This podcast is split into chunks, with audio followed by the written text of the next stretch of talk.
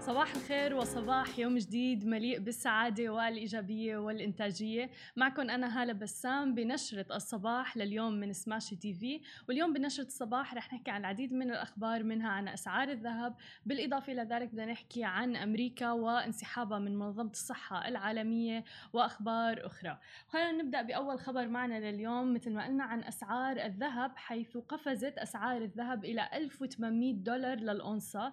إذ عززت زيادات حادة في حالات الإصابة بفيروس كورونا الآمال بمزيد من الإجراءات للتيسير النقدي والطلب أيضا على الذهب كأداة استثمارية آمنة لدى البعض. وصعد الذهب أيضا في المعاملات الفورية 0.7% إلى أعلى مستوى له منذ نوفمبر تشرين الثاني 2011 يعني من 2011 لهلأ ما ارتفع سعر الذهب مثل ما عم نشوفه الآن. كان تقريبا عند 1796 دولار للأونصة قبل أن يتراجع قليلا إلى 1795 دولار في أواخر جلسة التداول.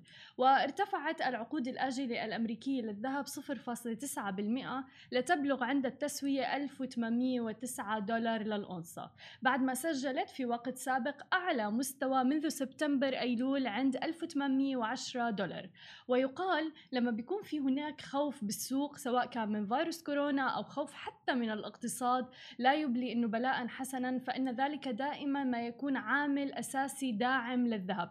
فبنشوف أنه أسعار الذهب ترتفع بشكل كتير كبير لأنه في طلب كبير عليه وفي الناس كتير عم بتروح وتستثمر فيه لأنه بيشوفوه نوع من الاستثمار الآمن في الوقت اللي نحن عايشينه. وبيتلقى الذهب دعما من إجراءات تحفيزية ضخمة لتقييد الأضرار الاقتصادية لجائحة فيروس كورونا بالنظر إلى أن المعدن النفيس يعتبر أداة للتحوط ضد التضخم وأيضا انخفاض قيم العملات. وصعدت أسعار الذهب أكثر من 18% منذ بداية هذا العام. ومع ذلك ومع كل هاي الزيادة اللي نحن عم نشوفها بنشوف شغلات كتير غريبة بهالكوكب. مثل ماسك من ذهب. نعم مثل ما سمعتوا رجل أعمال في الهند اشترى كمامة قيمتها 4000 دولار. يعني حوالي 15 ألف درهم. متخيلين أنتوا هذا الشيء؟ وأنا طبعا ال mask اللي ب 100 درهم حسيته غالي بس يعني الناس مقامات المهم الكمامة مصنوعة من أونصتين من الذهب يعني تقريبا 60 جرام واستغرق إنجازها 8 أيام. طبعا هي تفصيل جاهزة خصيصا لرجل الأعمال هذا. وطبعا الزلمة مبسوط حاليا إنه الناس عم بتوقفوا بالشارع وعم بياخدوا معه سيلفي. وخلونا ننتقل لخبرنا الثاني عن أمريكا تحديدا حيث أعلنت إدارة الرئيس الأمريكي دونالد ترامب انها تقدمت بإشعار إلى الأمين العام للأمم المتحدة للانسحاب من منظمة الصحة العالمية بحلول 6 يوليو 2021 وبتأتي هذه الخطوة في الوقت اللي عم تتزايد فيه حالات الإصابة بفيروس كورونا تحديدا في الولايات المتحدة الأمريكية. وفي سياق متصل ذكرت أيضا منظمة الصحة العالمية إنها وصلتها تقارير التعبير عن إبلاغ الولايات المتحدة الأمين العام للأمم المتحدة رسميا بانسحابها من المنظمة. لكن ليس لديها أي معلومات أخرى في هذه المرحلة.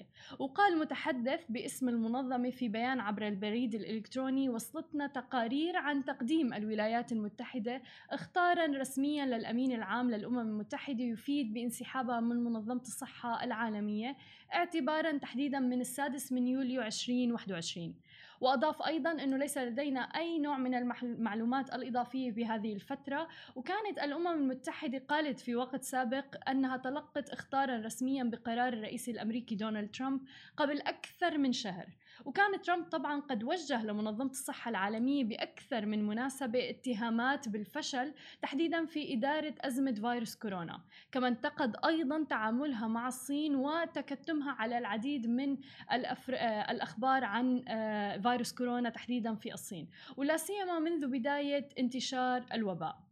ولكن ماذا يعني انسحاب أمريكا من منظمة الصحة العالمية؟ يعني أن أمريكا لن تمول أبحاث المنظمة وستقطع أيضا عنها الدعم المالي مما طبعا يشكل تهديد كبير على منظمة الصحة العالمية. وانتقالا إلى خبرنا الأخير حيث قفزت أسهم آه، سناب شات تحديدا بأكثر من 8% خلال جلسة تداولات اليوم في بورصة وول ستريت بعد ما قال وزير الخارجية الأمريكي مايك بومبيو أن الولايات المتحدة الأمريكية تدرس حظر منصة تيك توك أيضا وتأتي تعليقاته وسط تصاعد التوترات بين الولايات المتحدة الأمريكية والصين وطبعا الحرب التجارية التي ما زالت مستمرة بينهم. وكانت الهند قد أعلنت الأسبوع الماضي أنها تحظر تيك توك وإلى جانب العديد والعشرات من التطبيقات الصينية الأخرى. مما طبعا أدى إلى استياء العديد من الأفراد في الهند مع العلم طبعا أنه الهند من أكثر البلدان نشاطا على منصة تيك توك. وهناك العديد من الأفراد اللي استقالوا من وظائفهم ليصبحوا من مشاهير التيك توك وطبعا هذا لأنه الأرباح كانت مغرية جدا على هذه المنصة.